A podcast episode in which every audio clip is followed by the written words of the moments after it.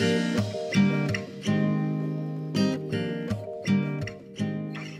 don't need help. I'm not in an abusive relationship. This is just how it is for us.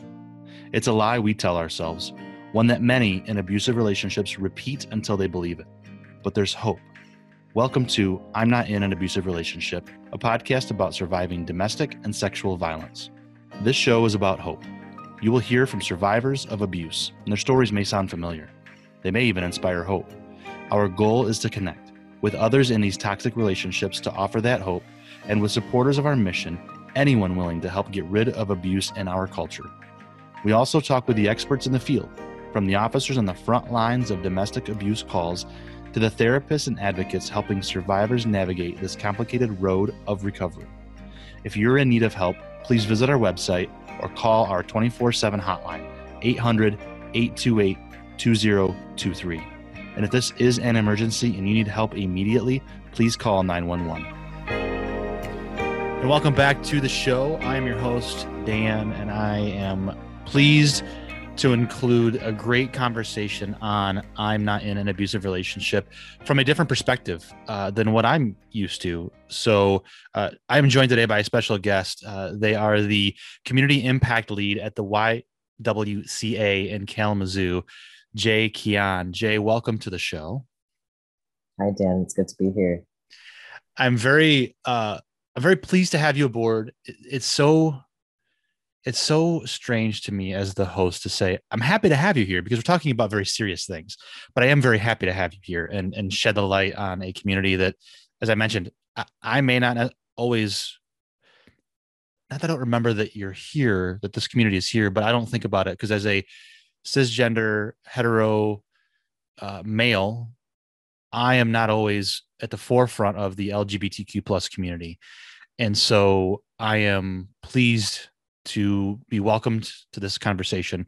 Um, as that straight white guy, I think of domestic violence and, and sexual abuse as so often a straight guy doing this to a straight woman. And so it's just the, like a husband and a wife, and that's it. And and we so often kind of go back to that as a, as a lazy metaphor or a lazy situation, not a metaphor, but a lazy situation.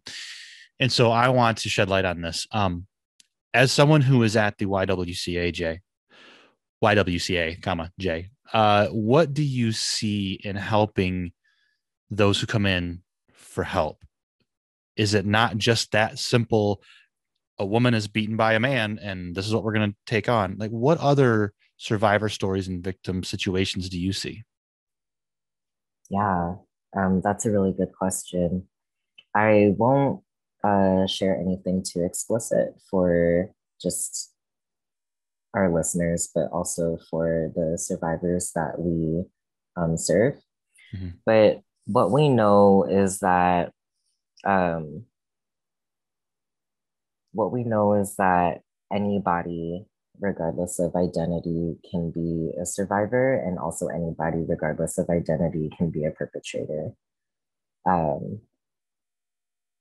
this the narrative of uh, the man woman dynamic and having the man be a perpetrator um, there is some truth to it because there's this leveraging of uh, privilege in the united states context. And it's not that simple. I you you're absolutely right on that. Um, there's there's a root to the violence. Um,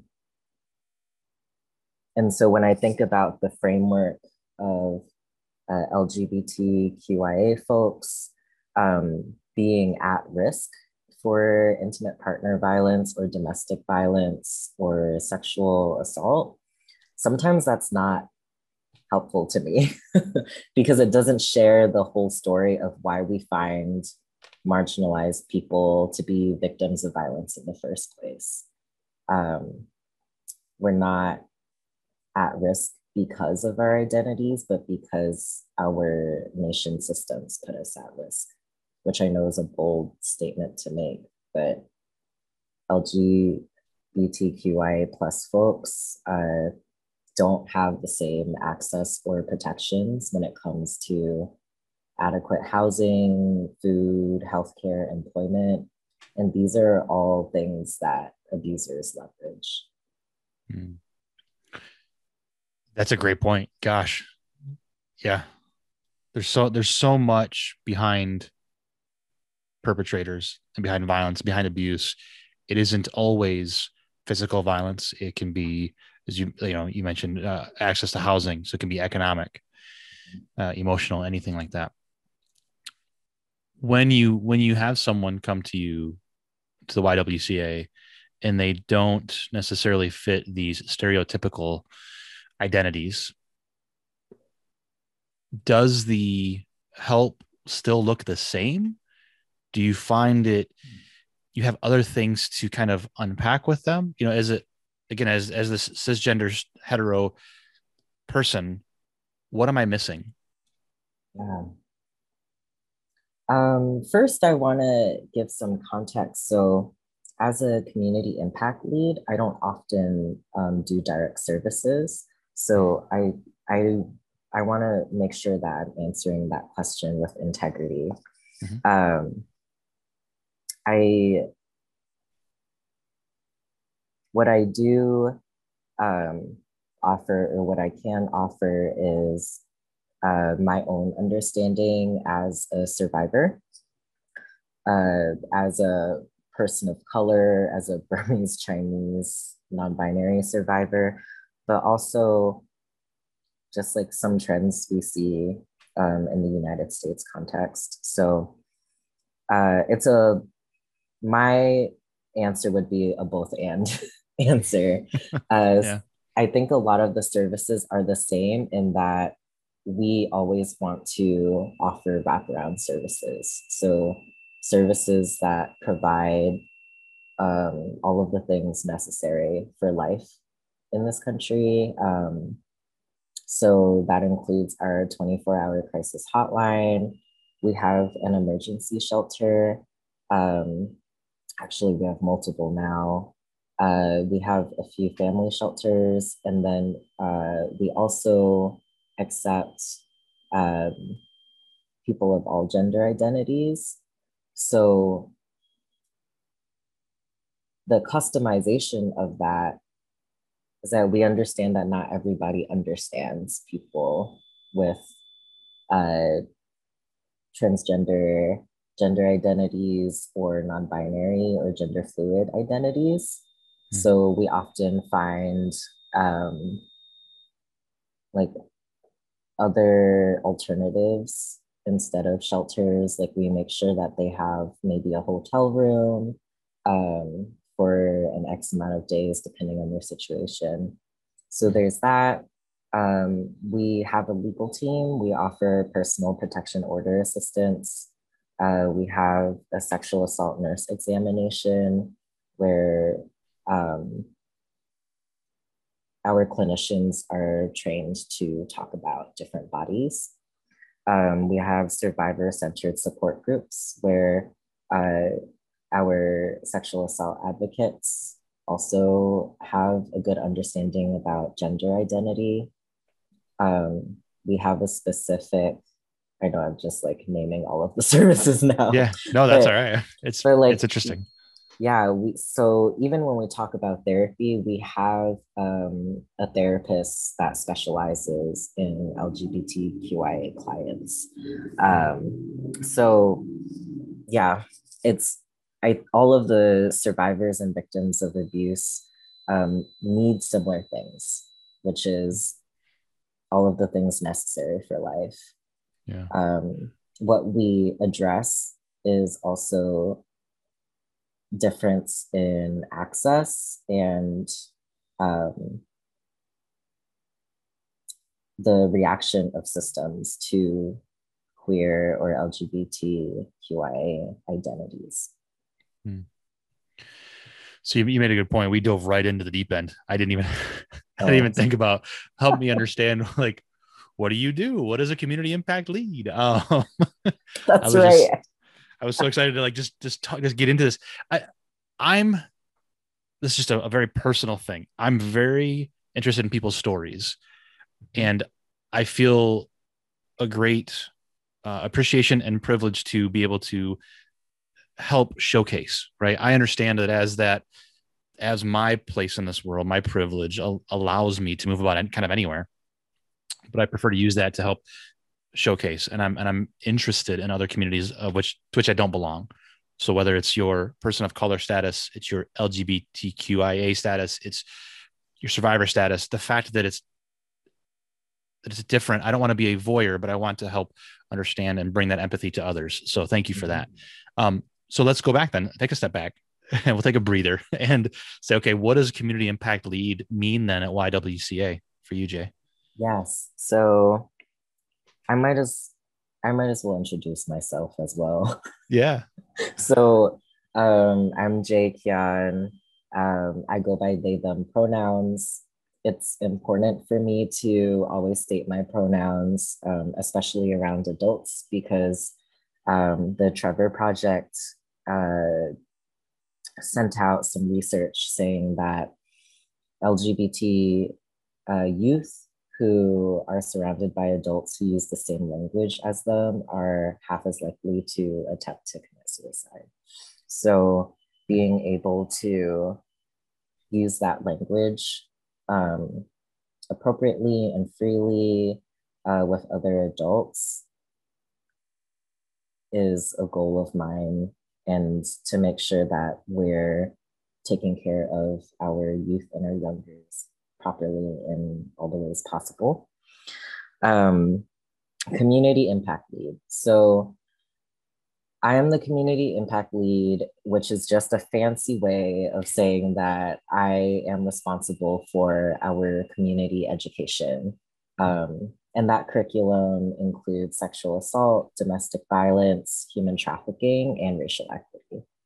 I'm also uh, responsible for some community facing events. So we have some awareness months. Um, and we always try to partner with some local partners as well. Gotcha. Yeah, I, you know, I'm I'm in my mid 40s now, so I'm not old school, but I'm certainly not young. I would say. Um, but in the last couple of years, as I as I've seen this, I'm I, am i am personally very active on social media, uh, in Twitter and Instagram especially, and have seen this coming, this pronoun discussion coming, and so um, I've added those to my social media, and some people kind of laugh and go, "Yeah, but you're cisgender hetero you, n- nobody cares. I'm like no but but it's important to have this discussion so thank you for sharing that. Um and and yeah i mean just because i'm what might seem stereotypically normal doesn't mean that i'm normal.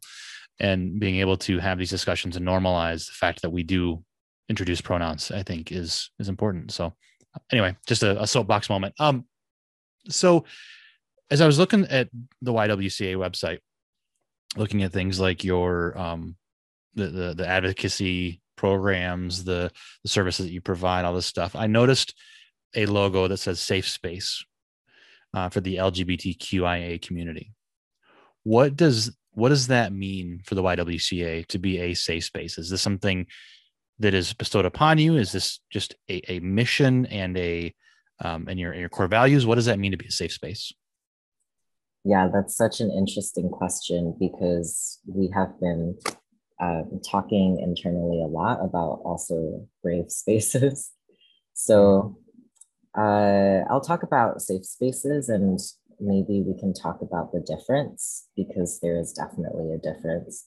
So when we talk about safe spaces, especially for victims of abuse, um, what we mean is that people should be able to heal uh, as who they are.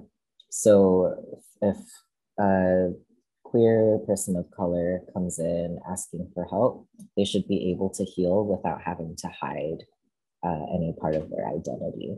So that's that's sort of what we mean by safe space is that safe spaces are healing spaces where we can um, be our full selves. And uh, that's something that we have to actively create I can't just offer a safe space and say that I'm a safe person without creating the conditions, um, which includes things like an understanding of a client's identity or um, or maintaining confidentiality and all the things that uh, help us move at the speed of trust. Uh, brave spaces, that's what we use when we challenge systems. brave spaces are when we have some very uncomfortable conversations and we engage in conflict in a helpful way. Hmm. Um, so when we talk about racism, I know, and I say this in every workshop, I cannot promise a safe space when we talk about race and racism in the United States. Same when we talk about LGBTQIA identity. So when we're in a brave space, this is when we're often challenging the norm, um, challenging the idea of, oh, we've always done it this way. Hmm. Yeah, that's I, find myself more often in the last year or two here in those brave spaces where some very brave people allow me to ask dumb questions without judgment, um, which I'm so grateful for. How how does somebody so whether it's like the official safe space that you talked about, moving at the speed of trust, th- that's amazing, Jay. Whether we're talking about that that kind of a thing, or just the fact that I'm a safe person and an ally, how do I show that without telling with by building trust that kind of a thing what can we do to help people feel safe well first moving at the speed of trust is something i borrowed from adrienne maree brown um, who is just a lovely person who talks mm-hmm. about emergent strategy and i encourage folks to search her up um, as for your question sometimes you just can't be, which I think is hard to hear for some folks, but sometimes um, that's not what people need is are like people don't need to talk to other folks or lean on to other folks who don't have the same identities as them if they have marginalized identities. So that's just a reality that I want to name um, especially when it comes to healing. But another thing is, I think folks will understand if you're a safe person or if anybody with other identities are safe people uh, based off of action. So the language uh, that we use to talk about LGBT people, um, how we interact with LGBT siblings, these are all the things that uh, give indicators of safety or non-safety. Okay. Small, the, the, the small things mm-hmm. add up to the big things. Yeah. And yeah, I mean, it's, it's, I guess on one hand, it's hard to hear, especially for me as a, as a white American that maybe some, a person of color won't, won't see me as a safe person and that's okay. Like I have to be not offended by that in respect and just say, okay, I am here if you need someone, but if not, it doesn't have to be me. Okay, I respect that. So something to keep in mind for sure. Mm-hmm. What? How can those who are there? I don't know how to ask this. There's so many different intersections where things come together, where marginalized folks sit. But for those of us who are not part of that, how can we begin to to to highlight that and help and be a part of these discussions without coming off as frankly the white savior sure right? yeah yeah i so there's some truth in that right when we talk about um, caring for victims of abuse we are socialized to help save fix uh, versus change why that violence happened in the first place uh, it's easy to have a more reactionary response. And I often find myself having these responses um, as well because it's talking about domestic violence and sexual assault is just such a hard topic and a part of the reason why I was interested in this podcast too. Um, but a way in which people with privileged identities can be helpful is just by leveraging what we have. And I say we too, because even though I have some marginalized identities, I also have a lot of privileged identities. Like I, I'm a first generation college student, but I also have a master's degree. And that that gives me a lot of access that people don't have.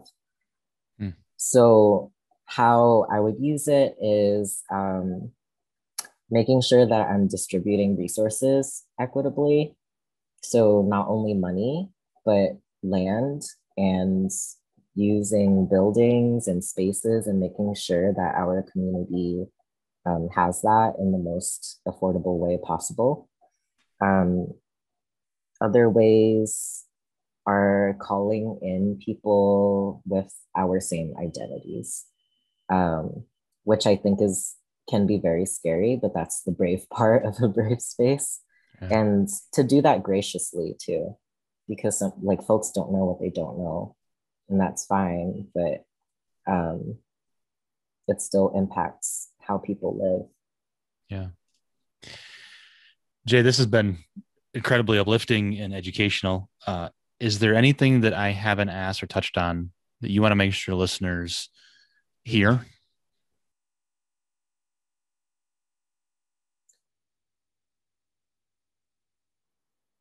I want to let folks know. I want to let folks know that um, even though we're doing a lot of things right, like YWCA Kalamazoo is doing a lot of things right.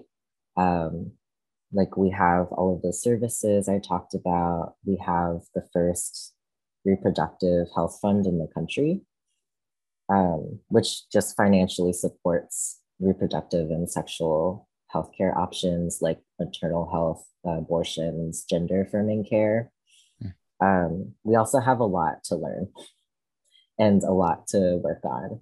Um, so I can I have a whole laundry list of things that I always want to challenge, but a really simple one is that we don't have gender neutral bathrooms yet, even though we accept people of all genders, right? So um, there's a lot of things that we need a shift, and that's okay.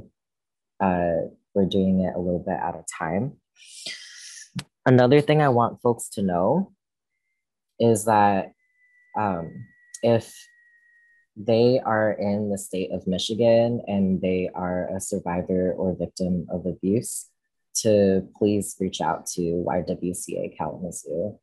Um, even though we're based in Kalamazoo, we we have calls from all over the state and sometimes from the other side of the country. Um, and we we want to help you and we will believe you and work at your pace. So we won't start anything without your consent. Um, if you're in crisis our hotline is 269 385 3587 and i know it, it at DASAS, we've partnered with YWCA over the years and trade services or send people in or whatever. So it's definitely a, a great partnership. And yeah, for those who are in crisis, please call. Um, and for those who are around, please go. Uh, Jay, thank you so much for being a part of I'm Not in an Abusive Relationship. If we can be of any service to you and your efforts and everything going on, we're here for you. Appreciate you. Thank you. I'll reach out. Thank you for listening to I'm Not in an Abusive Relationship. If these stories resonate with you and you need help, please visit our website, dasasmi.org. That's dasasmi.org. Or call our hotline at 800 828 2023. We are here to walk alongside you. Now, if you know someone who might benefit from our show, please share it. Social media, email, simply telling someone about it all help us spread the word and help us to combat domestic and sexual violence. We also welcome financial and volunteer support. That information is on our website. Thank you to the staff, volunteers, and board of directors at Domestic and Sexual Abuse Services. This podcast is produced with the help of a committee of dedicated advocates. Thank you to WBET Radio in Sturgis, Michigan for the use of their studio. This has been a podcast about surviving domestic and sexual violence and a production of Domestic and Sexual Abuse Services of Michigan.